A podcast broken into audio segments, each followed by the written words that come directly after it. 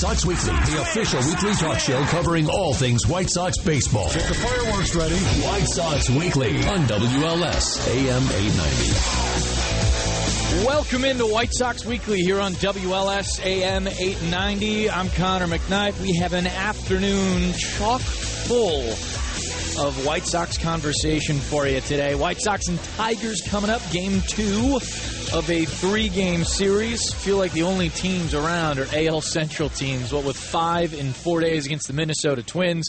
And then three against the Detroit, Detroit Tigers here this week. Uh, Carlos Rodon and Buck Farmer, your starters this evening. We'll get the pregame show started at 5:35. First pitch at 6:10 out here at Guaranteed Rate Field. We've got you here on White Sox Weekly up until then, and we have an abnormally jam-packed show this afternoon. It is actually. Uh, it's filled to the gills, is what this thing is. We're going to hear from Dan Hayes of Comcast Sportsnet Chicago here, just on the other side of a break. Ricky Renteria, White Sox, White Sox manager, has just gotten done with his you know daily press conference, and with the news that I'm going to get to here in just a second, figured we want to talk to somebody who's uh, right there, front and center, uh, having a conversation with Ricky, and can update you with the latest and particulars of this ball club. So we'll do that uh, right after our first break, or in our second segment, I suppose. We will also on this show. I don't know if you, in case you missed it.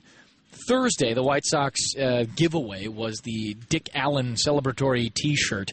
Uh, Dick, of course, won the 1972 MVP three seasons with the White Sox. Is one heck of a player, and the campaign to get him in the Hall of Fame is still very much pushing and pushing hard.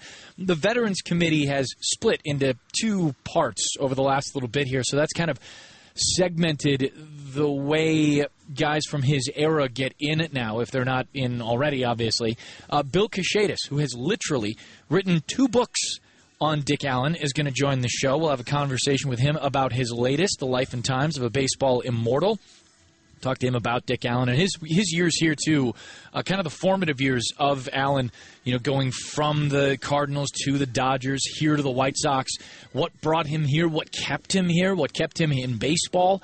The guy is a an absolutely fascinating ball player and uh, immortalized in a couple of different places here at the ballpark. So we'll have a real cool conversation with Bill Kashatus uh, about Dick Allen a little bit later on in the show.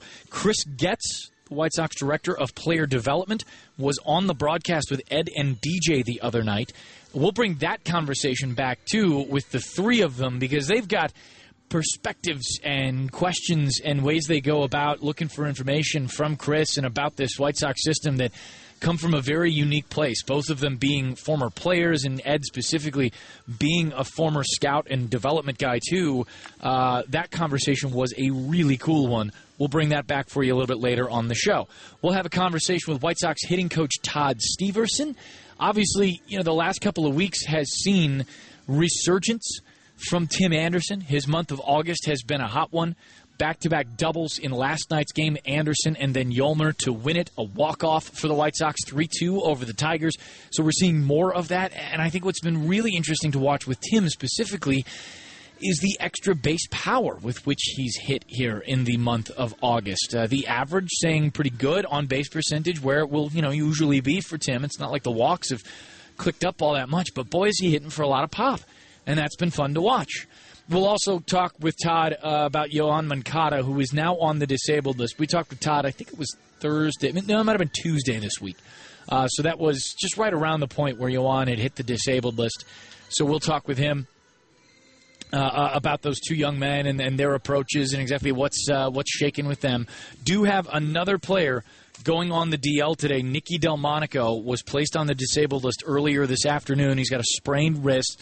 Uh, we'll talk with Dan Hayes in just a few minutes and get the absolute latest from White Sox manager Ricky Renteria, but it doesn't sound like there's anything structurally wrong with Delmonico, and that's a good thing considering the 25 year old left fielder DH corner guy is hitting 307 in his first 22 games this year. He's got six home runs, 12 driven in, 17 scored, 15 walks in 22 games.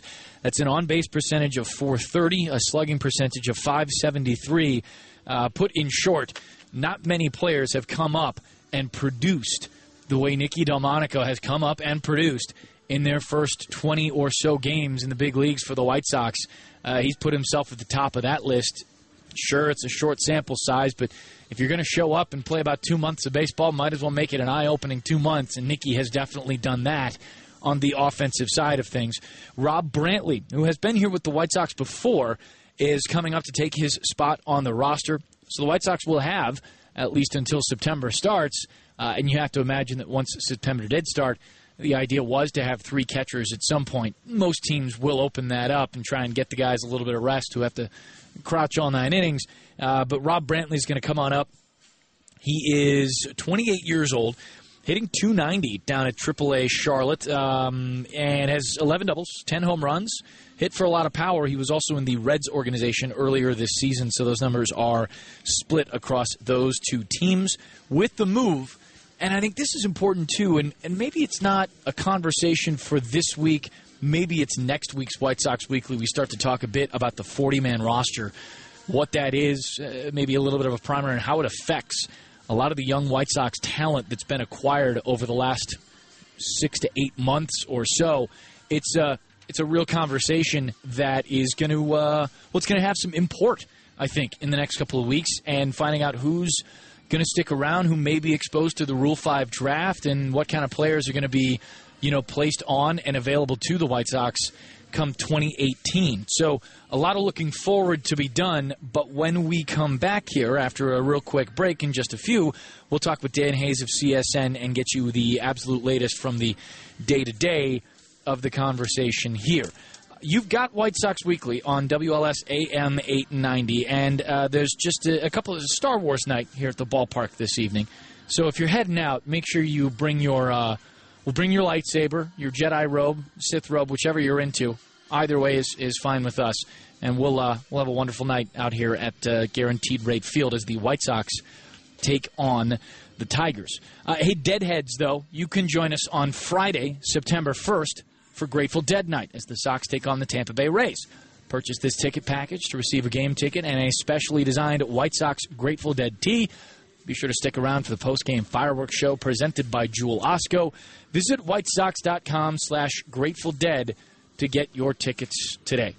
You've got White Sox Weekly on WLS AM 890. Dan Hayes of CSN Chicago is next. Stay with us. We're talking White Sox all afternoon long. You can't touch this. You can't touch this. Welcome back to White Sox Weekly here on WLS AM 890. I'm Connor McKnight. We are out here at Guaranteed Rate Field. White Sox and Tigers coming up in just a little bit. That's Carlos Rodon and Buck Farmer, who Ed will tell you he is not related to. But I don't think he minds watching him pitch. White Sox fans, you can join us at the Whites as the White Sox take on the Cleveland Indians Thursday, September 7th at 7:10 p.m. The first 20,000 fans will receive a White Sox hooded Henley. A hooded Henley. You got to pay double for that usually. You can get the Hooded Henley presented by Guaranteed Rate. Get your low, low mortgage rate at rate.com today. To purchase tickets, visit whitesox.com. We are joined now on the show by Dan Hayes of CSN Chicago. You can follow him on Twitter at CSN Hayes. CSN Hayes. I always Yeah. forget which For one it is. For a few more weeks, then we're For- rebranding. We're, re- we're all rebrand. Oh, that's right. We're going to NBC. Sports Everybody's getting a whole new name. Now, Yep. will you you won't lose the blue check mark on Twitter, will you? I hope not.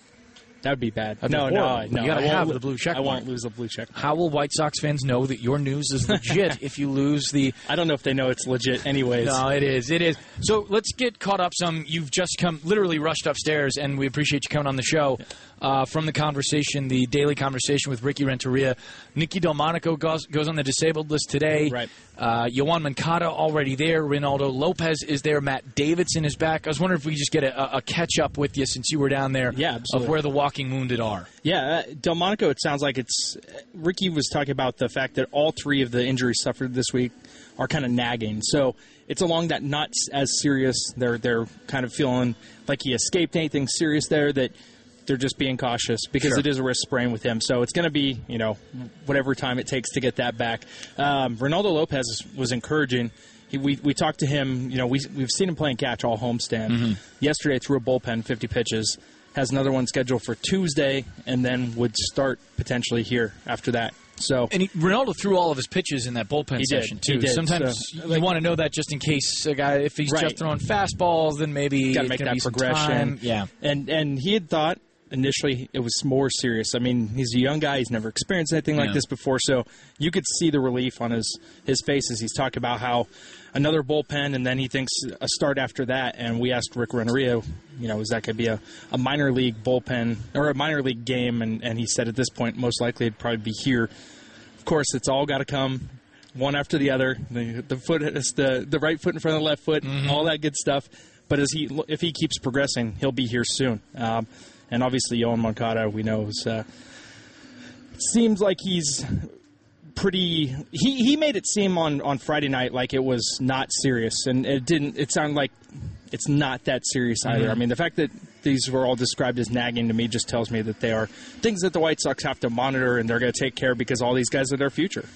What does it look like then for the near future? You know, Rob Brantley comes up here, and you have to imagine that a third catcher was on his way at Right. some point. You know, when the roster is expanded for sure. But you know, as as these injuries, which are like you said, kind of nagging ones, go. You know, how, how many more can the White Sox afford to bring up once September comes around? They're at 37 on the 40 man roster. Right. No, this is without question all hands on deck already here. I mean, Yeah. we were just looking at that DL list, and you think back to the guys at the start of the year that are gone with Petricka, or not Petricka, with uh, Putnam and Nate Jones and Geovany Soto, who. You know, we talked to him earlier this week, and he didn't totally rule out coming back at some point. Geovany Soto didn't. He he said he's hopeful, but he didn't know. I mean, the fact that I saw him in full catcher's gear heading to the bullpen to catch a session the other day seemed pretty encouraging. But he, it didn't sound like he's done a whole lot of throwing. Sure. I think he just caught it and is getting the legs ready and the body kind of adjusted because obviously he hasn't done that since April. But I mean, you think about it, yeah, it's thin right now. Willy Garcia's gone. And you got to imagine Willie probably the rest of the year. I mean, you would hate for something to happen to make that big setback with a with a jaw like that. especially when your manager had a broken jaw in 1990 and and missed an entire year and Yeah. sat uh, basically slept sitting in a recliner for a year to, to and had many surgeries to get back from that. I think if there's one injury that even more so than the others, the manager's like, I know what that's like. We're not going to rush you at all. Sure. I mean, you, you lose the body weight that Willie has. He's, you know, when you can't eat. I think he said he lost like 15 pounds in the first couple days just Wow. because he was sipping everything. Liquid diet stuff. Yeah, I mean, so you think about all those things. He would be the guy. I might be more surprised if I saw him on the field than Soto, just given that I think Soto wants to continue on his career and getting back on the field would be a good way to get you know some momentum towards that. Talking with Dan Hayes of CSNChicago.com. Uh, let's take a look back from last night. Miguel Gonzalez threw a gem, and he's been pitching really well. Save an absolute bummer in Boston. Right. Just a real ugly start there. He's been fantastic, really, He since coming back from the DL. Rumor has it, perhaps he's cleared waivers, perhaps he hasn't. You know how tough that is to you know really get nailed down at this point in the year. Are are there possibilities left for the White Sox? Rick Hahn has made it very clear that he's open for business if people are willing to call. I mean, he's a pitcher. He draws a breath and he's throwing the ball well. like I'm stunned he's still here, and I, I will be just like everybody else, a little bummed when he.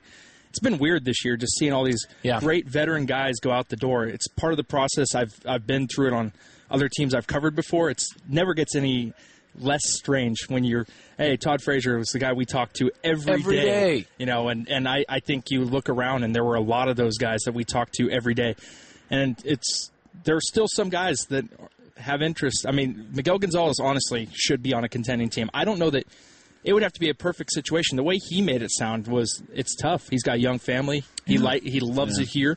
I'm sure he'd be content to finish out the year here. And you know they're looking.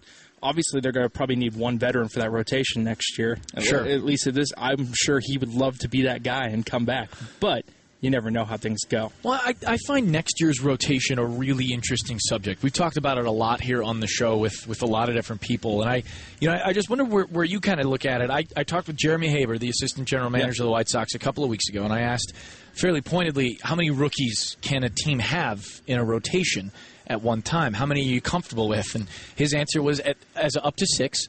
Uh, because Jeremy's a very it's six. You could have six theoretically. Now, but we, we talked about the issues around it. What do you think they are comfortable with? I mean, Giolito has shown really well in his first start. We'll see what he looks like tomorrow. Right. Lopez, as he bounces back, could hopefully get another three, maybe four starts. Right. Can both of those guys make the rotation start of the year next year? I, I absolutely think so. I think they're here. Uh, they're here to stay. I, you know, Rick Hahn had been pretty clear on once the guys get there, that's where they want they, they want them to make those failures here so that they can adjust and come back from that because they've already done that in the minors. There's really nothing left for Reynaldo Lopez to prove.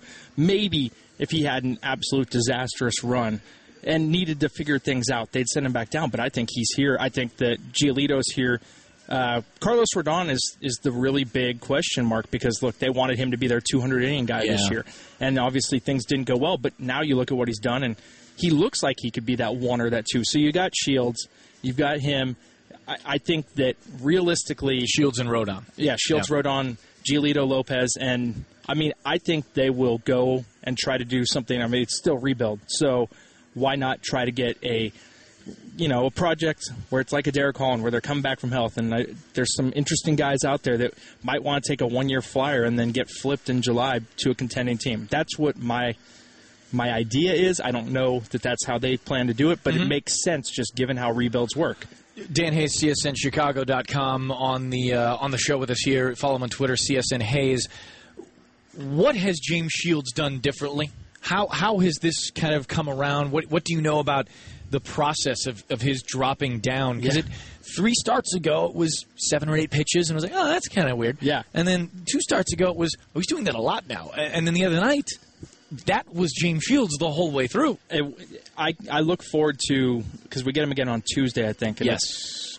he talked about the other night, and it was it was fascinating to hear. He said some teammates got on hold of him and said, "Hey, you know, you used to do this a lot more. Why don't you maybe do this?" And he's been keeping the ball down. I mean, he's still giving up the home runs here and there, but three hits there a night, uh, not walking a whole bunch of guys. That's the key for him, I think. It is, and and really, I, I think he's comfortable with it. But he said it's a work in progress, and it's going to be kind of fun to monitor the rest of the way. Look, he's knows that he kind of has to reinvent himself. He knows he's not what he was.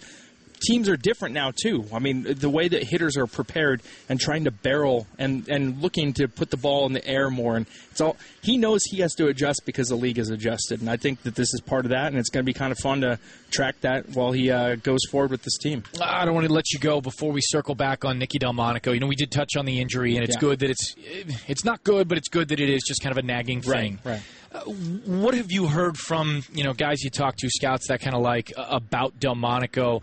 What's the level of surprise? Probably isn't the best word, but with the way he's performed, it's kind of tough to pick a, de- a better one. Yeah, look, I expected his bat would be good at the major league level. Mm-hmm. It surpassed what I thought. I mean, it, when I looked at him, I thought maybe 260, 280, 15 to 20 homer guy. And part of the reason that I don't think he got prospect hype was one, he's a little bit older. Two, he doesn't have a position, a general position. True. So he's a bat. He's viewed as a bat only guy on the prospect scout side, but at the same time, his bat can play. He will play. The fact that he is willing to drop down bunts to keep the defenses honest before two strikes really changes a lot of things for him because he has a shot to hit for a little more average if they're not playing the shift on him.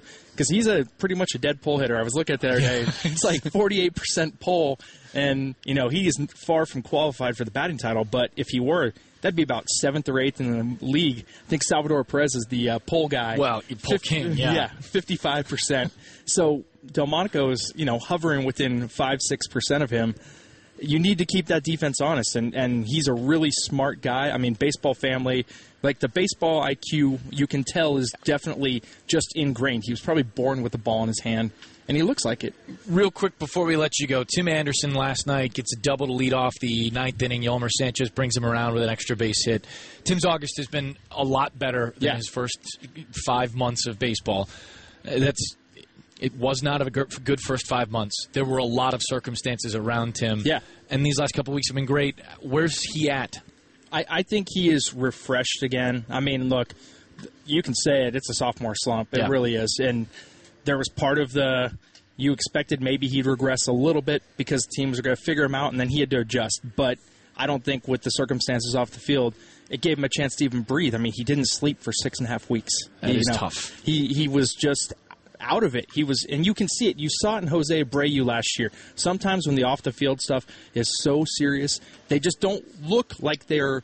They they look lethargic on the field when that's not really the case. It's just that it's not all 100% there Right. mentally, and you've seen it with him He is smooth to the ball on the field. Yeah. I think he's had one error since July 18th. Yes. Um, he's hitting much better. He's coming through and it's the extra bases that he's taking, doubles, triples, stuff like that. We're seeing much more of him hitting it to the right side. That bat speed all of a sudden is back again, and he's hitting his pitches again. So he's just more alert, and and it's good because for him to end on a high note after this kind of year is going to teach him a lot going forward. I think. I mean, if he can get through that, You can get through anything. right? Dan, appreciate it as always. Always good having you on the show. We'll look for the latest. CSN Hayes on Twitter is the handle. You've got White Sox Weekly. When we come back, we'll talk with Bill Kashatus. He has written the book on Dick Allen, and we'll talk a bit about the 1972 MVP. You got White Sox Weekly on WLS AM 890. White Sox Weekly, the official weekly talk show covering all things White Sox baseball. Get the fireworks ready. White Sox Weekly on WLS AM 890. Welcome back into White Sox Weekly. I'm Connor McKnight. It is our pleasure to have Bill Kashatus, baseball historian out of Philadelphia, who has written the book Dick Allen, The Life and Times of a Baseball Immortal. Just anecdotally, the first time I walked into the press box at what was then U.S. Cellular Field, right there in front of my seat was the Sports Illustrated cover of Dick smoking a cigarette and juggling a couple of baseballs. Uh, Bill also runs a podcast, Philadelphia Baseball Past, Present, and Personal. We'll shoot out a link to that toward the end of the interview. But Bill, thanks so much for coming on. Really looking forward to talking about Dick Allen. Thanks for having me, Connor. I, I really do appreciate it. And Dick Allen right now is a very hot topic of conversation because, as listeners might know, uh, he was supposed to be on the ballot uh, for Hall of Fame consideration by the Veterans Committee this December. But uh, last summer, the Hall of Fame announced that they were breaking that committee, the Golden Era Committee, into two groups. And unofficially, we have heard that Dick's name is not on the ballot for this December, and his candidacy will be pushed to December of 2020, which those of us who are big Dick Allen fans and uh, have uh, established a campaign to get him into the Hall of Fame are, of course, very concerned about. I want to get into the Hall of Fame stuff in a bit here, Bill, because it is fairly interesting. We've seen, you know, campaigns kind of rise around players over the last handful of years in, in kind of a different way, um, whether it's just a, a general campaign or, or works like uh, a bunch of writers getting together and, and going for Bert Blyleven or even just this last year, Tim Raines. But first, what, what drew you to write the book on Dick Allen? I wrote my initial book on Dick Allen was published by Penn State Press in 2004, and it was titled September Swoon: The uh, Richie Allen, the 1964 Phillies, and Racial Integration. And that book tried to address, well, did address the racial turmoil that was going on in the city of Philadelphia at the time. Uh, Dick, then known as Richie by the uh, sportscasters and, and the journalists in Philadelphia, uh, the racial turmoil that surrounded uh, the emergence of, of his superstardom. Um, he had a very, very uh, tremendously harsh uh, coming of age in Philadelphia in the 1960s, and it revolved around an incident with a white veteran by the name of Frank Thomas. Um, they came to, to blows. Thomas took a bat and cracked it over Dick's back. Wow. And that was the beginning of uh, Dick's problems because uh, Thomas was a very popular white player in a city that was segregated, and uh, Dick was not allowed to tell his side of the story. And his side of the story was that uh, he had stood up for other black players when Thomas would ridicule them. So uh, Thomas went on a local radio station and excoriated Allen, and after that, there was no peace. And I might add that the Philadelphia press and the fans were schizophrenic in their treatment of Dick. Interesting. They would boo him. They'd call him the N word. Uh, they'd throw things at him batteries, coins, bottles. So he took to wearing a batting helmet and he, whenever he played the outfield, which gave him the name Crash. Um, and you know, then he'd come in, come up to the plate, he'd hit a home run. They give him a standing ovation. So this, I started following baseball in '64, and I had memories of this as a six-year-old kid, and, and this was just astonishing to me. And I adopted uh, Dick as a hero initially more out of fascination and and sympathy than for his extravagant home run hitting. Um, but Dick put up with this stuff, and I wanted to make clear that at a time when free agency did not exist, Mm. he had no recourse except to force a trade because the Carpenter family would not get rid of him. They was they, he wasn't their franchise player. So what did he do? He showed up late to games or not at all. He spoke his mind, all an attempt to get traded out of Philadelphia. Now, once that was done, eh, he was fine. And I think it's unconscionable that a writer like Bill James has come out and said, quote unquote, Dick Allen blew apart every team that he ever played on by manipulating racism. That is that is untrue. In Philly, he was a victim of racism. Wherever he went after that, uh, and even in Philadelphia, while he was a victim of racism, he was a good teammate. He was a phenomenal player that carried uh, the club at, at many points. And we know in Chicago, he saved that organization because the White Sox were floundering financially, and there was talk of having them move out of the Windy City. And he saved the White Sox franchise.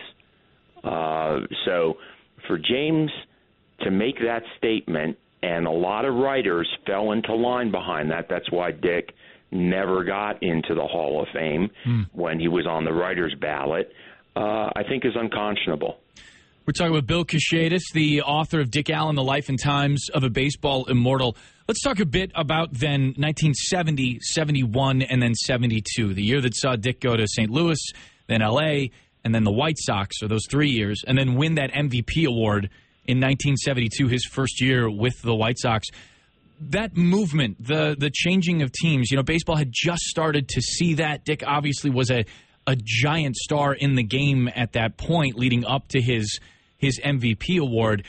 What led him to land with the White Sox? Well, let, let me take a step back because those are the years that I really do want to address. Your initial question was why did I write this second book?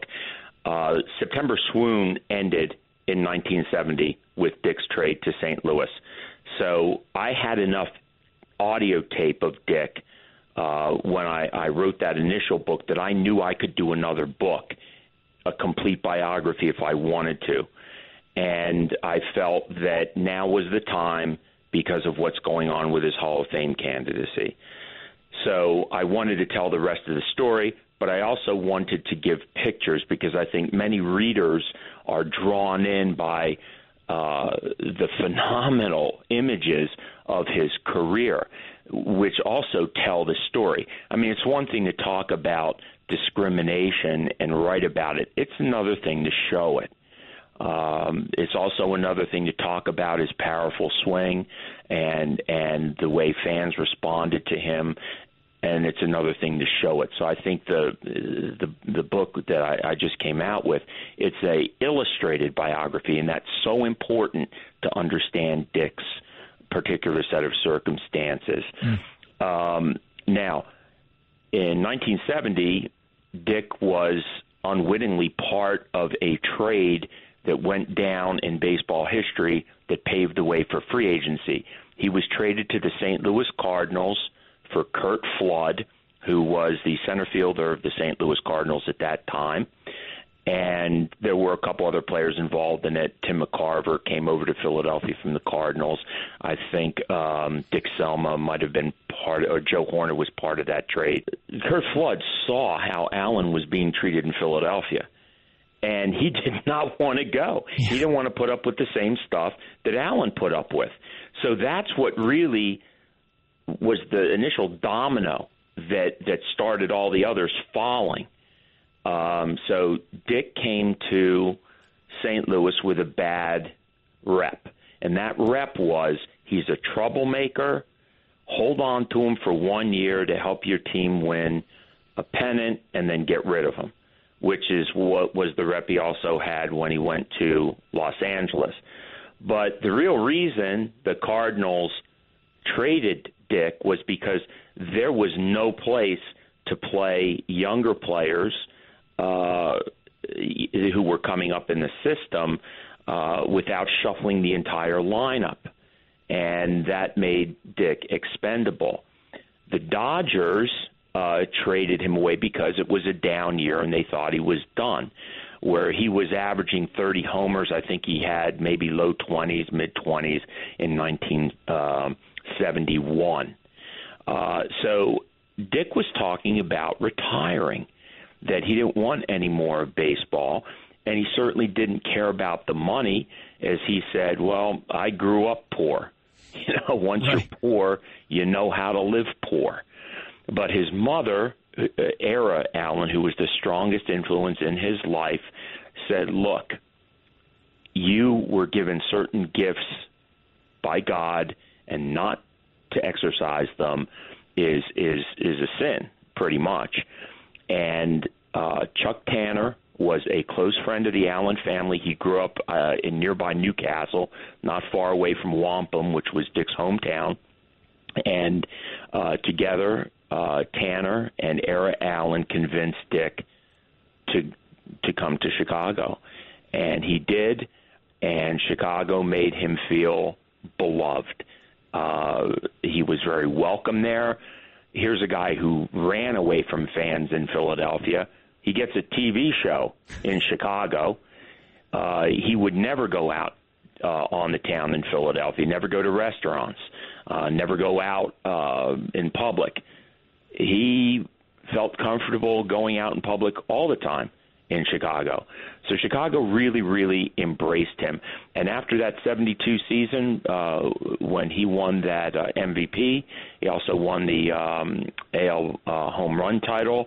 Uh, it was home. It was home for him. And he loved his three years there. Do you think, Bill, that he and, and the rest of those, that 72 White Sox teams, those early 70s White Sox teams, do you think they knew, and, and Dick specifically, that – they were doing for the franchise what they were doing? It was pretty clear to the assistant general manager, Roland Hemond, who's repeatedly said that Dick saved the Chicago White Sox. It was very clear to him. He said it at the time, uh, and and he he said it ever since. I interviewed uh, Rich Gossage, Goose Gossage, and Bill Melton. Gossage was a rookie. Melton was established. Mm-hmm. I think he was the AL home leader, uh, home run leader. I think it was either 70 or 71 before Dick came in. Awesome power hitter until he had that uh, herniated disc in his back. Um, and both of them, you talk to them, they they say the players knew it. You know, when when Dick showed up he was the star power that they needed to make a run. And they knew, they knew the franchise was in trouble. Uh, and there, you know, no one could hold a candle uh, to Dick and his record. So, as as uh, Goose uh, said it, we just uh, got on Dick's back and rode him like a Clydesdale. So everybody, everybody fell into line. And and Dick is not this kind of rah rah guy.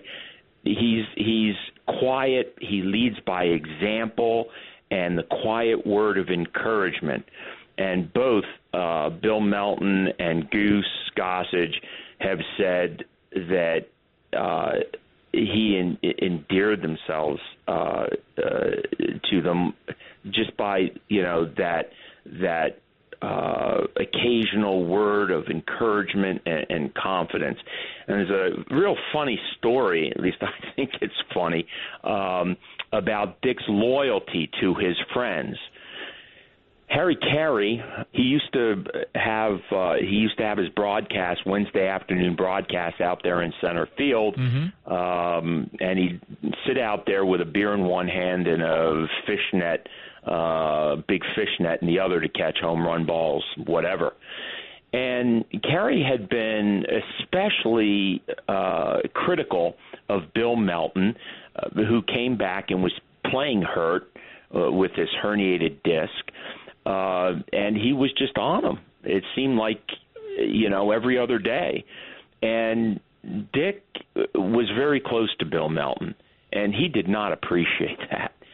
Uh, so after one particularly uh, critical uh, uh, analysis that um, that Harry Caray did of Bill Melton uh, on air. Dick went up to Bill the next day and says, "I'll get him for you. I'll get him for you. I'll get him for you." And Melton figures out, "Dick, don't get into a fight. You know, th- th- th- this isn't worth it." And he said, "No, no, no." So he he comes up, and I forget who the game was against, but he comes up late in the game. The the, the Sox are down by a run or two, and he gets a fastball and he gets it slightly outside. Well, that ball and Dick Allen's home runs would take off like it was a line drive, but they kept on rising. And even the outfielders were, you know, confounded by this because a ball they thought was catchable just kept on rising. So that ball's rising, he's heading right into center field, headed right for Harry Caray's head, and he keeps on rising. Harry Caray figures, well, that ball's not going to come near me, right? All of a sudden, the fishnet goes flying out of one hand, the beer out of the other, and he's scurrying for it, and the ball hits the seat where he was sitting. Wow. And you know, Allen just, you know, slightly with his head down, circles the bases, goes back in the dugout, and he says, Belton Bill told him I'd get him for you. so, you know, he was that he was that kind of guy, and many of these White Sox players said if he wanted to, he could hit a home run at will. But he often in games he would set up the pitcher. He'd find out what their whole repertoire of pitches were, and you know he'd go and hit them in the later innings when the Sox needed him. Uh, so he he really was and is uh, somewhat of a folk hero in Chicago. So, Bill, reputation aside, let's just take a look at the numbers here. The old baseball reference page has a lot of black ink for Dick Allen from 1964 all the way to 1974. Uh, two years with the Phillies. He, he, came back to Philly, but wasn't quite uh, the Dick Allen that you know, 1964 to 1974 was. What are the cases uh, for Dick, considering the length of his career, uh, the injuries that did happen to him, the cases for him for the Hall of Fame? Okay, I just real quickly, I, I want to touch on why he was not the power hitter in Philadelphia the second time around. Sure. Not many people know in '74 that he ruptured that Achilles tendon right. that he that he he torqued with when he hit. Now, a ruptured or torn Achilles tendon is the death knell for a power hitter. He he in his mind he was going to retire. He was talked out of retirement by the Phillies, specifically Mike Schmidt and Dave Cash. Mm. Schmidt needed protection in the lineup. He knew with Allen's experience he could do it. So they talked him out of retirement. Dick really did not want to come back until he was convinced that he could be of some help. Uh, so yes, those last actually uh, three years. It was 75 76. He finished up his career with Oakland, only played, I think, a third, maybe half the season. Now, you ask, what is his case for the Hall of Fame? He's got 15 years. 15 years, okay? Um, and and that's more than a decade uh, of a career. He of, of that decade, eight of those years were really quality years, if not more. All right. Career totals uh, 292 batting average, 351 home runs, and 1,019 119 RBIs. Now, this was in an era when it was the pitcher's game, not a hitter's game. Yeah. The pitchers dominated. And mind you, this was also when hitters were not on steroids. Okay? Now, I find the biggest irony that Bill James, who was probably the most vocal critic of Dick Allen, is also the inventor of sabermetrics. And what James has done, whether he knows it or not, is has just reinforced Allen's candidacy. There is a stat called OPS plus. Mm-hmm. That is a combination of on base and slugging percentage adjusted. Adjusted meaning to the dynamics of the ballpark he played in and so forth. Well, if you look at the decade 64 to 74, okay, which actually th- th- th- those are 10 years, and those were all quality years. For my before I said eight years or more, it's 10 years. They were all quality years for Dick. His OPS plus for those 10 years is 165. For his career, it's 156, which ranks him 19th of all time. 19th mm. of all time. You're talking about in the same party of Ruth, Gehrig, Foxx, Simmons, people like that. All right. There's another stat, and that is called offensive WAR wins above replacement, meaning how many more games would a team have won if the or how many teams would a team not have won or games would a team not have won if this particular player was replaced by an average player. Right. And Dick's offensive WAR is 69.9. That's his career offensive WAR, 69.9, which means single handedly his bat was responsible for winning his teams a total of 70 games. All right? Which puts him in the top 60. Now, you know, you tell me. You tell me, with numbers that are better than many of the other power hitters he played with at that period of time, does this man not deserve to be in the Hall of Fame? Bill, I am uh, I am the proverbial choir in this equation, and I am absolutely for it. And uh, we'll have to see, I suppose, in short of short order, whether Dick Allen gets into the Hall of Fame. But I know you'll be right there behind him the whole way. Yep. Well, me too, and I know hundreds of people just in the Philadelphia area are behind it. We're probably talking about thousands if we go across the country. Yeah, and a bunch of White Sox fans involved in that too. Bill, thanks so much for hopping on the show. Really appreciate it. Again, the book is Dick Allen, The Life and Times of a Baseball Immortal by Bill Kashatus. Thanks so much for joining us. Really appreciate it. Thank you, Connor. That's Bill Kashatus, who wrote the book, Dick Allen, Life and Times of a Baseball Immortal. You can buy the book, bookstores anywhere. It's a great read. Uh, and we'll probably have Bill on again as the candidacy of Dick Allen comes a little bit closer to coming up again. The White Sox September Ballpark Pass is available now, and for just $60, fans can attend all 17 games in September with tickets delivered digitally to your smartphone. Visit whitesox.com slash pass for more information or to order yours today. 4:30 news is next. When we come back from that, we'll have a conversation with White Sox Director of Player Development Chris Getz. So stay right here. This is White Sox Weekly on WLS AM 890.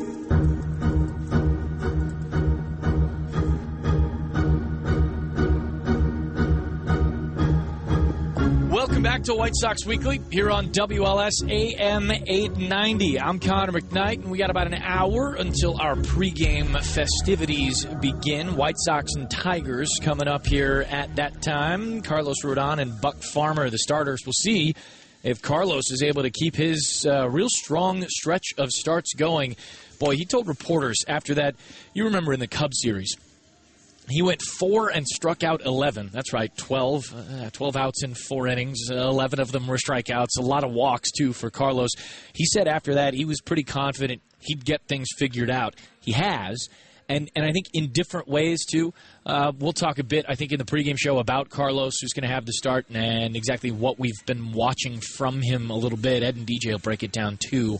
Um, but for right now, Let's take a look into the system itself and talk a bit about the kids down there who may be, you know, that next piece of the rotation, perhaps with alongside Carlos Rodon, or perhaps the next power hitter with the White Sox as well. And speaking of Ed and DJ, uh, just the other night, Chris Getz, who is the director of player development for the White Sox, stopped by the booth and had a conversation with the both of them. And I, I think cool perspectives from all three of them. All, obviously, all former players, all having played for the White Sox and making some other stops along the way. Ed spent a lot of formative years, both as uh, in, a, in a scouting development role with the Orioles.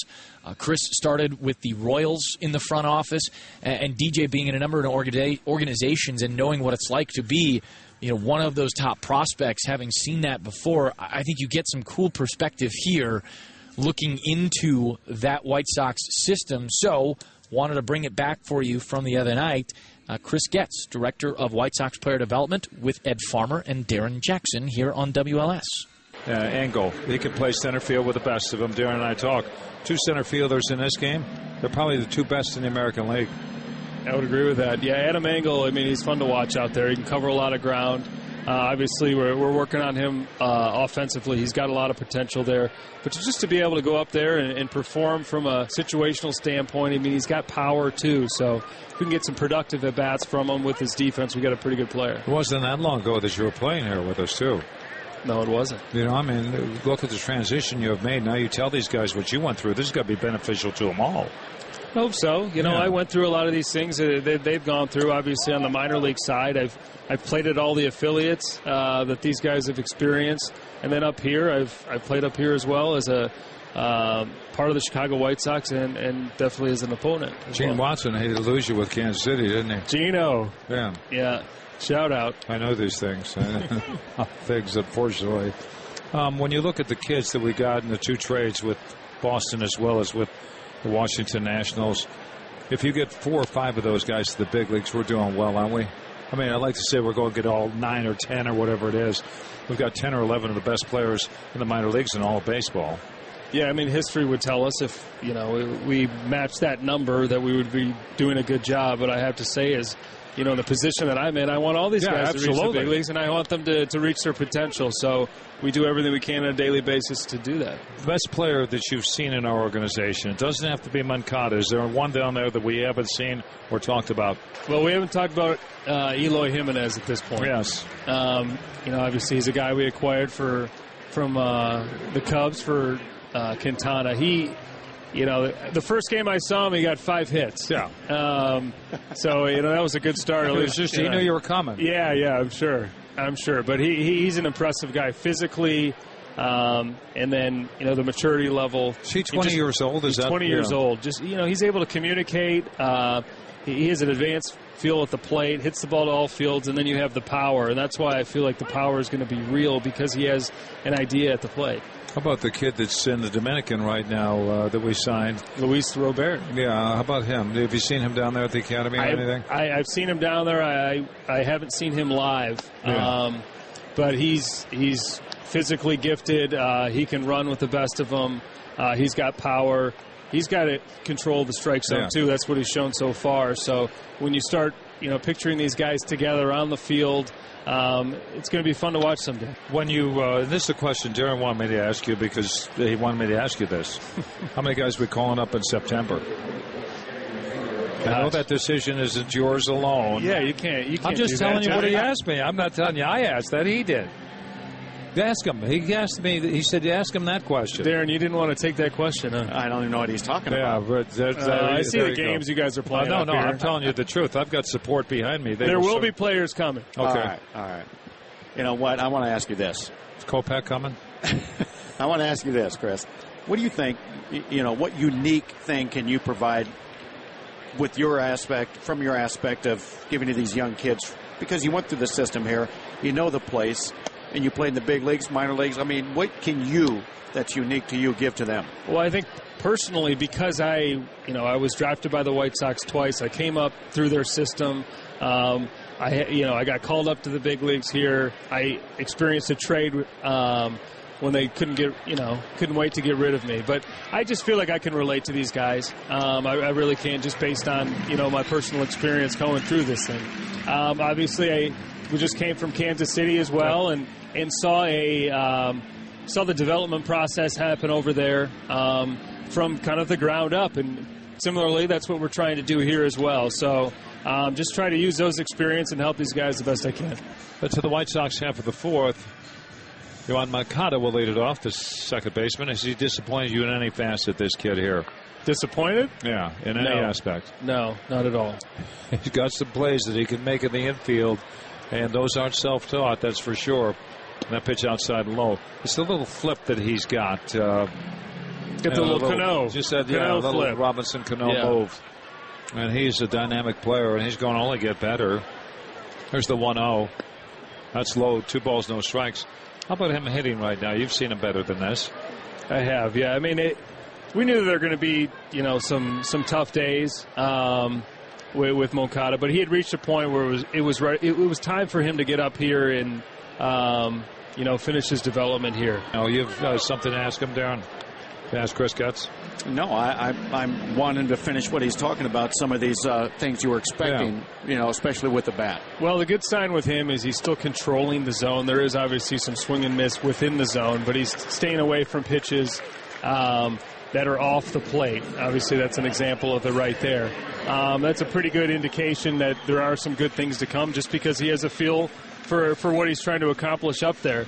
Um, you know, it, I think once he becomes more disciplined with his approach at the plate, um, he's such a powerful kid. He can drive the ball out of the park. Um, you know, pretty much to left field, center field, or right field. He could do it. If he just stuck, I think, more to left center field throughout, he's probably Right. going to stay on some pitches, get a little bit more barrel leg to, to, to stay on some off speed. But um, he shows so much potential, and he's he, he's got great ability. It's ability that you know just doesn't come around that often. You know, uh, how, how about this? Tell me about because there's a guy I've been intrigued by since last year, and you know we, he hasn't been talked about as much as some of the other top prospects. Uh, Alec Hansen. Tell me about him. Yeah, Alec Hansen. He's had a he's had a very good year. I mean, uh, even going, I'll take it even further back. When we drafted him, we were we were fortunate to be able to get him where we got him. Um, you know, he kind of struggled his his, uh, his junior year, his uh, his draft year, and, and we got him, and he just took to professional baseball. And some guys really do that. The routines, just the pace of it. Um, got off to a good start. Went to Kannapolis to begin the year this year. Did very well there. Went to Winston Salem. Continues to do that. Um, and he's actually going to make uh, his first start on Monday uh, for the Birmingham Barons in Double A. So a guy that's uh, pitched to three levels is, uh, in one year is obviously a is a positive. He's a he's a obviously physically imposing guy at um, six foot eight or Right. uh, six foot nine, something like that. But he uh, he's got a power fastball, hard curveball. He's got a slider and a changeup. Um, when he stays over the rubber, gets on top of the ball, works the ball downhill. It complements that curveball, and he can rack up some Ks not only with the with the fastball, but, but with the curveball. He's uh, he's a competitor, and he's got a chance to be to, to be a very good pitcher up here. Organization has to be pleased with one Aaron Bummer also taking him in the 19th round. Yeah, Tommy John surgery also. Yeah, he's uh, he's had a very good year as well. He's made Um, every stop. He has. He has. Obviously, he was coming off of his injury, and um, you know, to get a look at him this year up here now, it's going to be great for him moving forward. But power fastball, the slider, kind of a slurvy action. But Yeah. you know, I tell you what, he's uh, it's actually showed better up here than I thought it was going to. He's it's been pretty effective pitch. He goes right at guys. Um, he's fearless guy. I think he's going to be a good piece for our bullpen moving forward. One ball, one strike. On Delmonico, the runner goes to throw to second base, and into second base with a stolen base is Moncada. That's his first successful stolen base. It's good to see that. He has got powerful explosiveness about him. That's what I like about Moncada's speed. It's not necessarily just quick, it's just flat power. And uh, somebody earlier mentioned a comparison of the power of Rickey Henderson. Yeah. And uh, Ricky obviously was one of the most explosive runners in the history of, of anything. But Moncada does have that kind of power, I think, on his takeoff. Yeah, I mean, guys like that who run that way it can be a little bit deceptive, but all Yes. of a sudden you look up and he's getting stolen bases, he's getting down the line. If you Yep. have a stopwatch, uh, you're like, oh man, that guy's the guy's scooting pretty good. But he's got an ability to impact the game in a lot of different ways. One-two pitch ripped on the ground off the first baseman's glove around Send third. Here it is. Coming home. Safe at home plate. 2 nothing White Sox. Never stop. You were saying uh, impact the game what? in a lot of different ways. Case Yeah. in point, right there. Uh, we talk about Moncada's speed up here regularly, but just like the game uh, a couple days ago, a base hit to right field, he turns into a double, and then he gets moved over, and then a ball that's not far from home plate, he scores on it, beating the pitcher to the plate, and now a ball that never leaves the infield. And he's got the speed, and Nick Capra, the third base coach, understands I can sim this guy with that speed, and he does. Okay, so we've got these pieces of the puzzle going. How is Zack Burdi doing? Well, he- reliever from Downers Grove, Illinois, right here. Yeah, local kid. Um, you know, he, he had Tommy John surgery, Yeah. obviously, and he's uh, working through his rehab right now. Um, you know, we hope to we hope it. We hope to have him back as quickly as possible. Obviously, a Tommy John surgery uh, takes time and he needs to be patient. He's such a hard worker. Um, so it was an unfortunate uh, thing for the organization and obviously for Zach. But he, uh, we believe that uh, because of the makeup and his drive, he's going to come back uh, the way that he was. But obviously, you got a powerful fastball, and you got a good slider, and uh, hopefully, he'll be back here and be that uh, kind of shutdown reliever down the stretch for us. Here's one for you from Darren and myself. Nicky Delmonico has played better at the big league level than he did the minor leagues. He does not want to go back, he told me. I don't blame him. It's been fun to watch. Now he's a gamer. Yes, he Uh, is. He's a baseball Teammates player. love him. Coaches love him. He goes up there. He gives them his best. He's come a uh, long every way, night. hasn't he? Yeah, he's got a he's got a good story. Um, But you watch, you just watch him as a baseball player. He's got a clean swing, uses the whole field. He stays in there against lefties. Um, he's just a guy that you want in your lineup, showing up every day, and you're a teammate with him. He's got that factor where you say, hey, we can follow this guy a little bit. He's going to take us someplace. I think so. He doesn't give up. I mean, he just doesn't give in either. He's Darren got mentioned fight. it. He's been at one game where he's in reach base. Well, Getzy, I'll say this uh, on a personal note. I enjoyed when you were playing here. Yeah, you me know, too. I always enjoyed your conversations with you and appreciated your effort. Glad to have you back here as the uh, play, the director of player development. And uh, you know what? Keep going, man. Keep Yeah. keep getting Thank these guys you. playing the game just like you Thanks, did. Hard. guys. No, I and appreciate your family it. enjoyed the city of Chicago because you were one of our guys. You know that always. Thank you. Thanks, Said that Getzy. to you at Kansas City when I saw you as well. That's Chris Getz, uh, better guy than he was a player, and he was a good player. That's the way it should be. That's Ed Farmer and Darren Jackson with White Sox Director of Player Development Chris Getz. Obviously, the three are pretty tight. I thought it was a pretty cool conversation. You know, you got to go through a lot of the names that we've gone through here on the show, but with the perspective uh, that, that I can't offer you, that these guys, you know, they were on the field and they do the job. So I, I thought it was definitely worth rolling that back. You can commemorate this inaugural Players Weekend, the weekend where all these crazy colors and nicknames on the back of the jerseys. You can commemorate the weekend at MLBShop.com with limited edition White Sox jerseys and tees featuring the player picked nicknames. You wear the gear the players are wearing on field this weekend. Available while supplies last at MLBShop.com. We'll take a quick break. When we come back, we'll start the farm report. It'll be a farm report in two segments, uh, but it'll start next on WLS AM 890. This is White Sox Weekly. What the hell's going on out here? White Sox Weekly Farm Report. We need a live rooster to take the curse off Jose's glove, and nobody seems to know what to get Millie or Jimmy for their wedding present. Candlesticks always make a nice gift, and uh, maybe we can find out where she's registered, maybe a place setting or maybe a silverware package. On WLS AM 890. Okay, let's get to it. Welcome back to White Sox Weekly. This is the Farm Report. Let's get you up to speed on some of those White Sox prospects down there throughout the minor leagues. We're going to do this in two parts. One here after the 5 o'clock news, we'll hear from White Sox hitting coach Todd Steverson. And then uh, when we come back, we'll finish out the Farm Report. Just a couple of minutes. I wanted to get it started here so we don't lose track of where we're at. At AAA, uh, they play Gwinnett tonight. It's a Michael Kopech start. It'll be his second at the AAA level. And a lot like we talked about with Dan Hayes of CSN Chicago in the first half hour of the show, you know, the, the same idea of, or a similar idea, I should say, of having Reynaldo Lopez and Lucas Giolito up at this level is to get some bumps out of the way, right? Some hiccups out of the way. Now, with Giolito and with Lopez, as with Kopech, they were kind of done with the levels prior. Really, not much more to prove there. But if you you know start to get on the on ramp now, as opposed to just throwing whomever it is, Kopech, Lopez, Giolito, into that level at the start of next season, well, maybe you get a little bit better transition, a little bit smoother thing uh, if you get your hiccups out of the way now. So that's very much, I, I think, the idea for Kopech. It seems obviously that he's going to be at AAA. Everything goes right to start next season, and who knows? Maybe, maybe, maybe he's got a chance to win a job in camp. He's pitched incredibly well so far this year. Uh, he starts tonight. That's a 5:05 start for Gwinnett.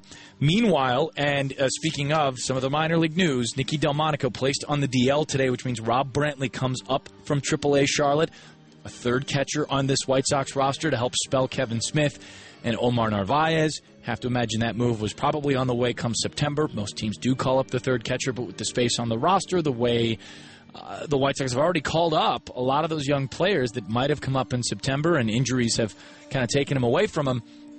Figure might as well do that now. Uh, Jake Peter is a guy who may get a crack at the 40 man roster in September baseball. He was two for two with his seventh home run of the season in the game two of a doubleheader against Gwinnett last night. Uh, Danny Hayes is seventh in home runs in the International League. He's got 19, and Jacob May has gotten things really on track at AAA after a uh, rough go at the beginning of the season at the major league level. He is second in stolen bases at 26th. He's got uh, five triples down there in AAA Charlotte, which is good for fifth in the International League. At Double A, the Birmingham Barons uh, play tonight. That is a 6:30 start against Tennessee. Tanner Banks will take that start.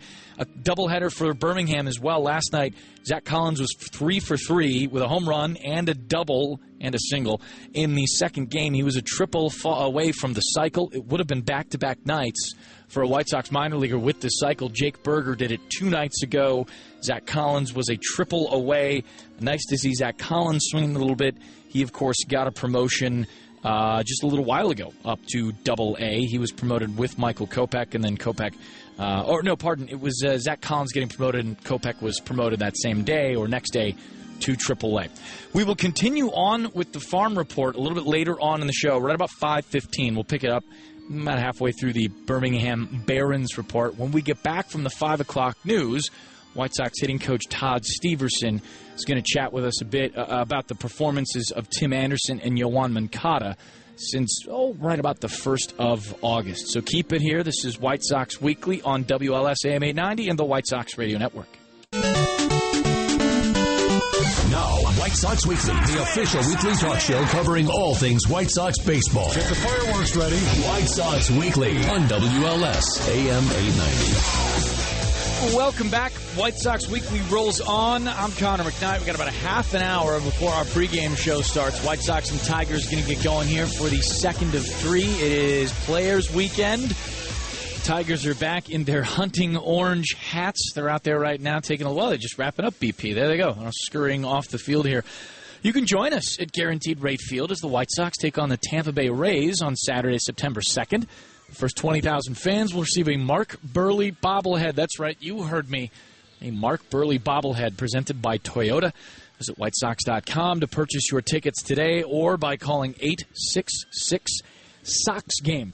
Uh, we are splitting up the farm report into a, a, bit of a double header. Started it earlier on in the show, covered AAA and AA. We'll continue on with AA and the rest of the low minors when we uh, come back after our next break. But uh, Todd Steverson, White Sox hitting coach, had a conversation with a couple of us gathered downstairs the other day, and we talked a lot about Tim Anderson. We talked a lot about Yoan Moncada, and what the conversation started with was a chat about plate discipline and how teachable or, or not teachable parts of that skill set are and how they apply to some hitters who are working through the big league level at the first time. Here's Trick, the hitting coach of the White Sox.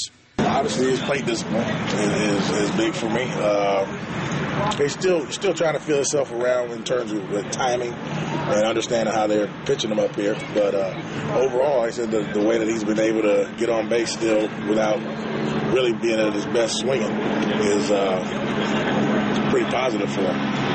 Say when you have those positive takeaways, it's easier to have the patience. At least he's a young guy; it's really early in his career. Yeah, I mean, hitting's a process, baseball's a process, and then and let him go through it.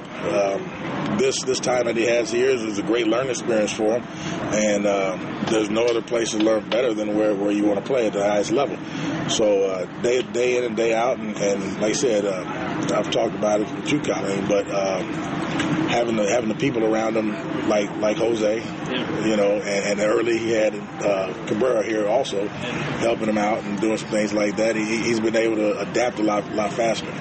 What about his uh, lefty righty skills? I mean, what uh, does he have two different swings? Yeah, all switch hitters have different swings as it comes to both sides of the plate.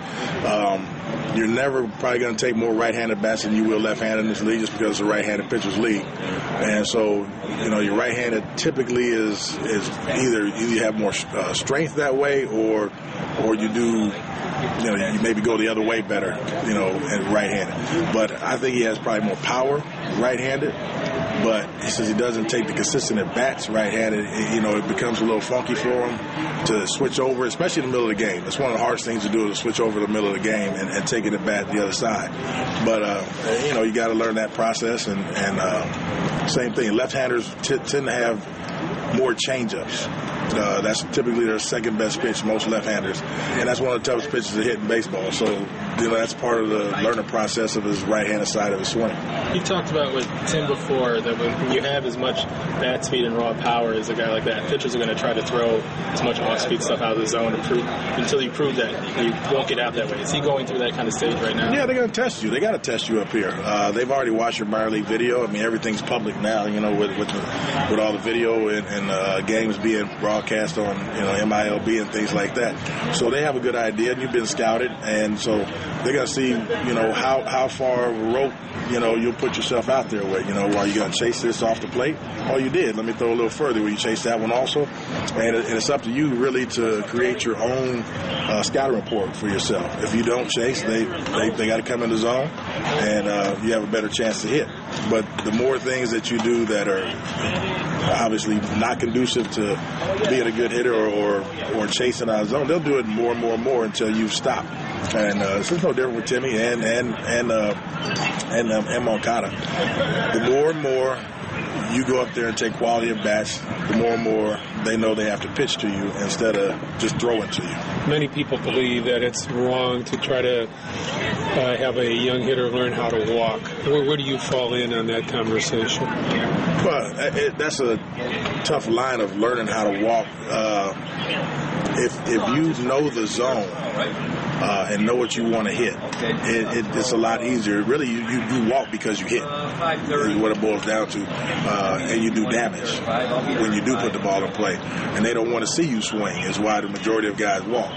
But there are a certain amount of guys that, that have a great eye. You know, a la like uh, Narvi, Omar. He's got a great eye you know, and uh, he's not a power guy, but he understands the strike zone, so he takes his walk. And at the end of the day, if you're watching the bat like him, like he takes also a ball, ball and a half off the plate, you know, he takes it. Some guys swing at that ball just because they think it's a strike. Uh, you can't be afraid to go down in the count in this game. You know, you can't just go hacking right off the get go. You can't be afraid to go 0 1. I have a saying, I'd rather be 0 1 than 0 4 1. You know, so uh, waiting on your pitch is necessary. Yeah, yeah, you know where it's at, right? When you, uh, from what you saw of Nicky Delmonico in the spring and in the past, were you, are you surprised at all at the start he's gotten up to? No, no. Uh, surprise is a, is a, a, rough word for him. but I, I, thought he had the ability. Obviously, I had seen Nicky a couple years before that when he first came over to the organization, and uh, you know he's done some things uh, physically and mentally to his game, and he's refined it pretty good. And uh, he's worked he worked his tail off this offseason. You know, I live in Arizona, and I saw him come out to the ball uh, to the ballpark way before spring training was ready, refining his approach and his thought process of what he wanted to do, and he was able to put it together. I mean, he probably knew he was going out AAA, but he, he left a great impression in, in the big league camp. And uh, he went down and did work down AAA, and he's up here and having a good time right now. One more question about walks. You, you think uh, bases on balls for some hitters are overrated and that there's too much concentration on on base percentage for some guys rather than just, as you said, having quality at bats and, and doing something good within it? Well, uh, you, you can never underestimate on base percentage because I mean the more runs you have on base, the better chance you have to score. And uh, you know that's the old adage. You know the, the name of the game of offense is, is, create runs, and that's the best way to do it, especially if you're not going to hit home runs. And uh, the ability to hit though is still necessary. Uh, I wouldn't want anybody to just go up there and just take all walks all year long. That's that's not what it's all about. I want you to walk when they offer you a walk, but I want you to be able to hit.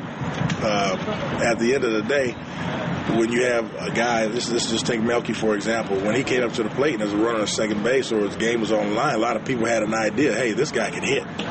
And we got a chance to win this game or we got a chance to drive this guy in. That's the kind of guy you want to be when you get up to the plate. The kind of feeling that the fans and, and your teammates have for you. They're like, ooh, look who's coming up. You know, guy, he can hit. Not just a, a guy that either can take a walk or is a, you know, one trick pony hit a homer kind of guy. You know, we want hitters. Is there anything different with you know Tim this month as much as he's driving the ball, or is he kind of sticking with the approach he's had? No, nothing different. Better pitches. I mean, and you'll always hear me say, it, if you go back and you, you, you look at the tape, you look at where the balls are that, that he's been hitting, they're, they're up, out over the plate, they're strikes, and, and, and he, he's got a good swing. So, um, you, you can you can you know poke holes in any hitter that swings at bad pitches, and he knows it, and uh, as well as everyone else. So when when he gets good pitches to hit, he does well. With Yolmer, he said he adjusted his hands a little bit this season. How it's really made an impact for him offensively. What do you of how his progression has been this year from previous years, and how further he can go?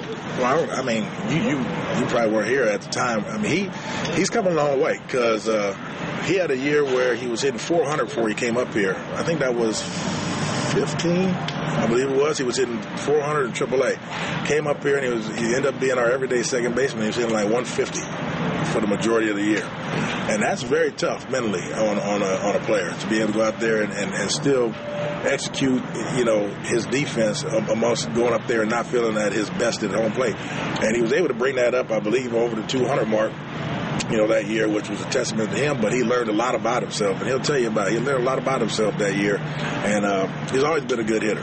You know, he, he's always been a good. In terms of his hands, that's just positionally, position stuff and timing things. But he has a good eye, and he's got a good swing. You know, from both sides. Obviously, his left hand swing is what you see the most, but uh, he's a good hitter. That's White Sox hitting coach Todd Steverson, kind of uh, spraying to all fields to use the cliche about a couple of White Sox hitters. Yeah, Yolmer did have a season where he was hitting darn near 400 down in the minors, came up here and had a rough go, but he's been a, a good part of this White Sox lineup for the last little bit, especially with Matt Davidson out for a time, too. He's been playing some solid third base. Ever dream of being a White Sox player? Hands up. Uh, now is your chance. Attend the 2018 Chicago White Sox Fantasy Camp at Camelback Ranch, Glendale, January 14th through the 20th, and be treated like a pro. For more information or to reserve your roster spot, call 623 302 5078. One more time, here it is 623 302 5078 or sign up at whitesox.com. We'll wrap up the second half of the Farm Report when we come back. This is White Sox Weekly on WLSAM.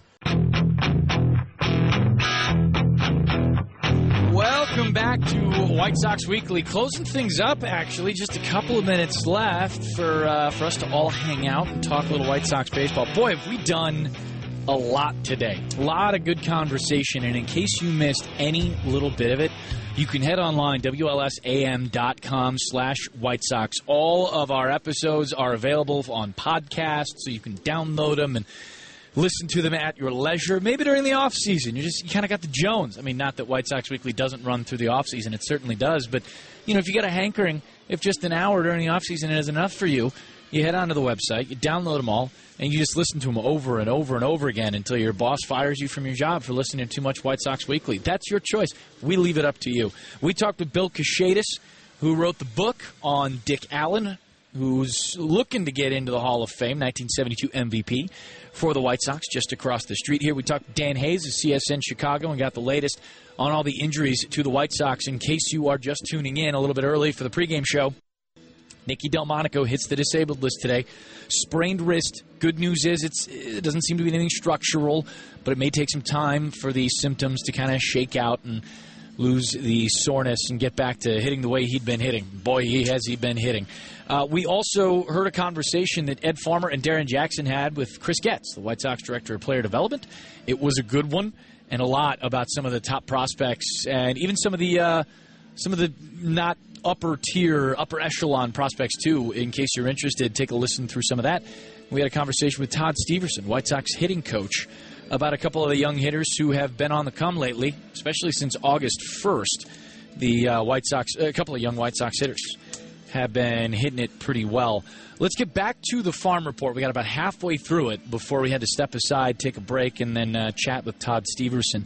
Michael Kopech has begun his evening in Charlotte. He is, if I clicked on the wrong right thing, he is through two thirds of an inning. He has walked one, he has struck out one pretty early on to uh, finally get a called strikeout of Ronald Acuna, who was a top prospect himself in the Braves organization. Uh, boy, has he just been fantastic. Young, too. I mean, just a very big time prospect is Acuna. Uh, he got him looking on strikes. And then uh, a walk and a fly out, and Kopech is pitching now for the Charlotte Knights. We were still in Birmingham, though, when we left off. Both Spencer Adams and Jordan Guerrero, starters for the Birmingham Barons, have thrown really well this season, but have you know maybe just hit a little bit of a wall, perhaps.